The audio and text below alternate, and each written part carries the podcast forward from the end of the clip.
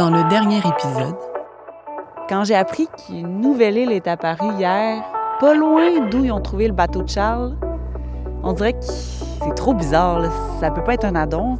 J'ai retourné le regard vers Manoin, et puis là, il y avait une île. Une île complètement nue au moment où je l'ai vue. Un pêcheur de cette île est porté disparu depuis hier soir. Une équipe de la garde côtière a été déployée dans le secteur de l'île du Corosol pour tenter de retrouver l'homme d'une quarantaine d'années. Oh shit, une autre disparition?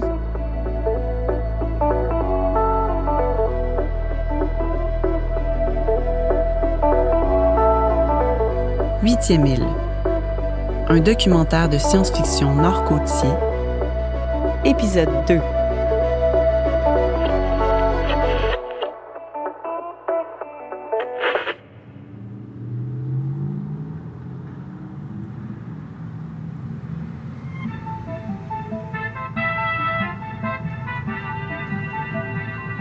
Bonjour, ici Gabriel Plamondon et vous écoutez les nouvelles de dernière heure.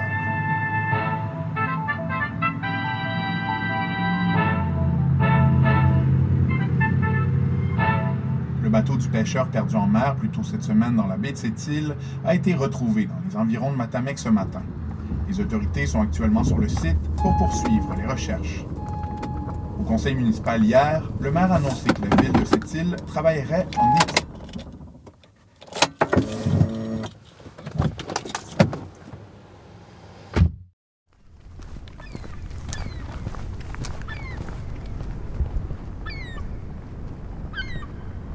Matamec, 8 juillet, 7h30, température extérieure de 22 degrés Celsius, 20% d'humidité, puis un vent d'une dizaine de kilomètres heure venant du sud-ouest. Là, je viens d'arriver à Matamec. C'est un village qui est un peu à l'extérieur de cette île. C'est ici que le bateau du pêcheur disparu en mer hier soir a été retrouvé par un gars qui s'appelle Serge Gallienne.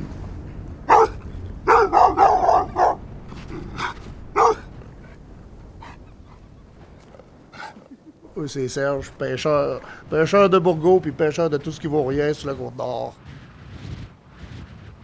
Ben, le matin, je venais de me lever, c'est pas longtemps, puis j'étais en train de gosser sur le bord de la plage.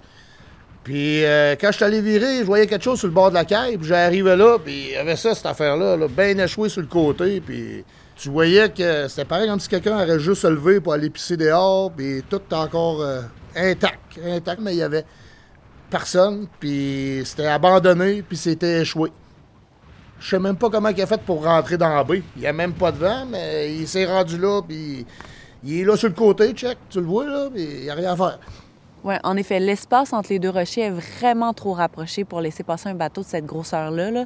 On se trouve quand même en présence d'un bateau de crabe, c'est assez gros. Puis c'est vraiment weird. Le, le bateau de Charles avait été retrouvé dans un endroit de même, puis comme ici, tous les vêtements sont à bord. Comme si c'était pas accidentel, comme si ils les avaient enlevés avant de se jeter à l'eau. C'est pas juste moi qui trouve ça bizarre, Serge aussi, mais lui, il est convaincu que c'est relié à Matamec. Ah, Matamec, Matamec, c'est quoi je pourrais te dire? Euh, ça a été Amaury. Amaury, guerre, il a changé ça pour... euh, il a vendu ça à la famille Johnson, les moteurs à bateau Johnson, puis la à bébé Johnson Johnson. Là. Quand eux autres, ils ont parti de là, il a tout légué à mon arrière-grand-mère. La rivière Matamec, c'est un affluent de la rivière Moisy, une rivière à l'est de cette île. À l'embouchure de la rivière Matamec, il y a le village de Matamec. Avant, ce village-là il appartenait à des riches propriétaires américains. Aujourd'hui, c'est la propriété de familles d'ici. Après ça, c'était revendu à une, euh, institut, Woodall Institute, aux États-Unis, au Massachusetts, qu'eux autres, ils ont fait des recherches ici jusqu'en- dans les années 80, 84. Quand ils ont, ils acheté les droits de pêche, fait que c'était eux autres qui pouvaient faire ce qu'ils voulaient. Puis eux autres, ben, ils ont décidé de faire des expériences, des grosses expériences. Ce que les, les jeunes disaient qui travaillaient là, les jeunes biologistes, ils disaient qu'ils simulaient, disons qu'il y aurait une attaque nucléaire, OK? Que tout serait mort. Si le gouvernement serait capable de restarter un écosystème. Puis c'est ça qu'ils ont fait, sauf qu'ils n'ont pas fait sauter une bombe nucléaire. Ils ont, tout tué ce qu'il y avait à tuer là. Que ce soit euh, les frayères, ils ont détruit le saumon, ils ont détruit la truite, ils ont avec de la chaux, mettre, euh, vider des poches de chaux dans les, euh, frais pour éliminer le poisson, la radioactivité, puis toutes sortes d'affaires qu'ils ont manipulé là. Puis après ça, ils ont reparti, ils ont reparti leur propre écosystème, puis ça, ça, a marché. Ça a parfaitement marché. Ça, c'est une histoire vraie. Ça fait que c'est ça qui est encore plus fucké. Là. C'est, on ne sait pas ce qui s'est passé là. Après le passage de l'armée américaine, Matamek est devenu une réserve biologique. Aujourd'hui, l'accès au site est interdit à tout le monde, mais surtout aux chasseurs et aux pêcheurs sous peine de lourdes amendes. C'est capotant, là. Toute eau qui coule du lac Matamek, c'est réserve. tout ce qui découle du lac Matamek, ils ont bloqué ça. Ça fait qu'ils n'en veulent pas de monde, là. Ils n'en veulent pas. Même si c'était interdit, le grand-père de Serge allait souvent, lui, pêcher puis trapper sur la réserve. Puis, ben, il amenait Serge avec lui. Ils ont trouvé là des armes militaires, une carcasse d'un avion de la Première Guerre mondiale avec les squelettes des pilotes à bord, des boulets de canon, puis plein d'autres affaires. Juste pour te dire, il y avait trois camps. Puis euh, eux autres, dans ce temps-là, ils taguaient les truites avec des, euh, des, isotopes radioactifs. Puis quand ils ont abandonné ça, ils ont tout crissé le camp, ils ont tout laissé là. Les camps euh, étaient pourris. Puis il y avait des boîtes en bois, là, avec des boules de plomb avec des collants radioactifs. Je sais pas c'est quoi, mais ça, ça regarde pas bien. Puis ce camp-là, sur les quatre, c'était le seul qui était plumé, bien plumé. Il restait plus d'écorce, pas toi, tu rentrais dedans. C'était tout en poussière à terre. C'était assez, euh, assez spécial ce qui se passait dans ce camp-là. Ouais. Puis à cette heure, euh, ça doit être euh, capotant. Puis l'armée canadienne n'est pas au courant de. Ah, ben ça, on le sait pas. Je sais que l'environnement, terre et forêt, est aucunement au courant. Le gouvernement du Québec sait aucunement ce qui s'est passé là. Puis comment ça, vous, vous le savez? parce que ma famille travaillait là.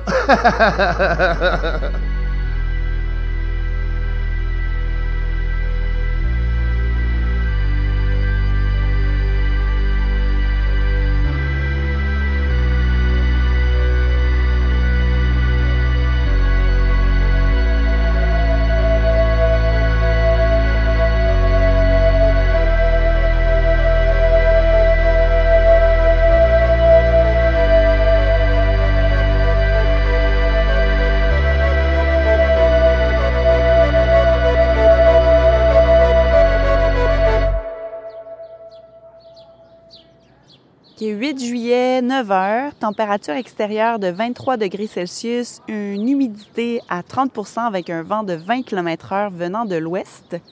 Là, je me trouve à Bécomo parce que hier, il s'est passé un truc un peu bizarre. Euh, je marchais vers le resto pour aller dîner, puis j'ai remarqué qu'il y avait comme une madame un peu bizarre qui, qui arrêtait pas de me fixer.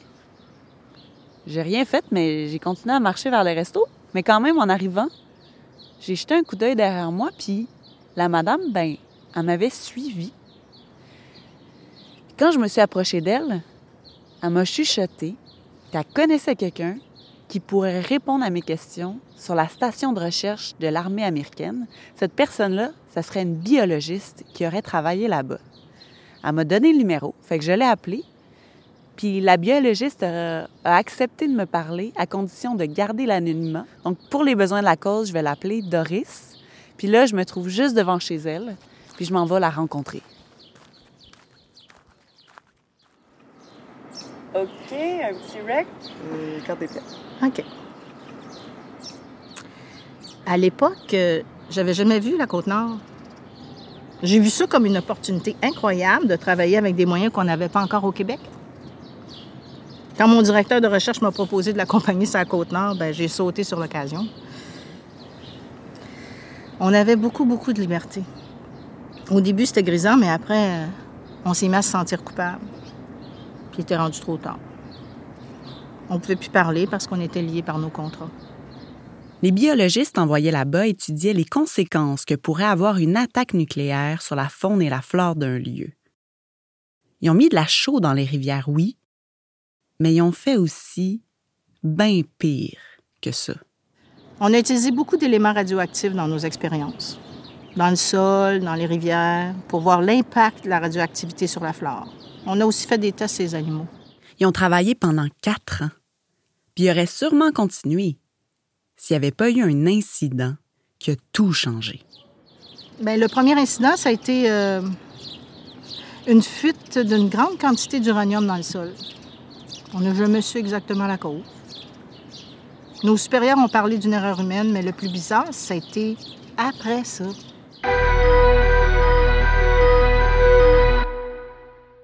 Une nuit, peut-être une semaine après la fuite, il y a eu un tremblement de terre.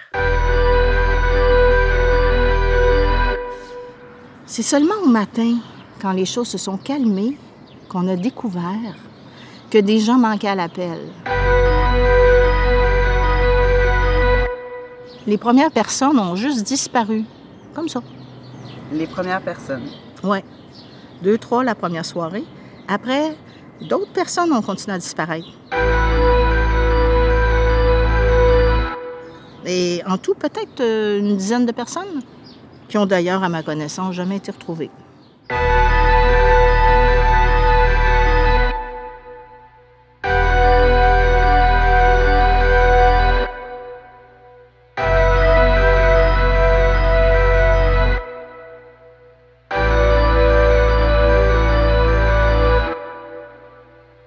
Ont jamais retrouvé. Mais Doris me dit qu'ils ont retrouvé leurs vêtements, par exemple. Tous leurs vêtements. Comme si c'était pas accidentel, comme s'ils les avaient enlevés avant de se jeter à l'eau.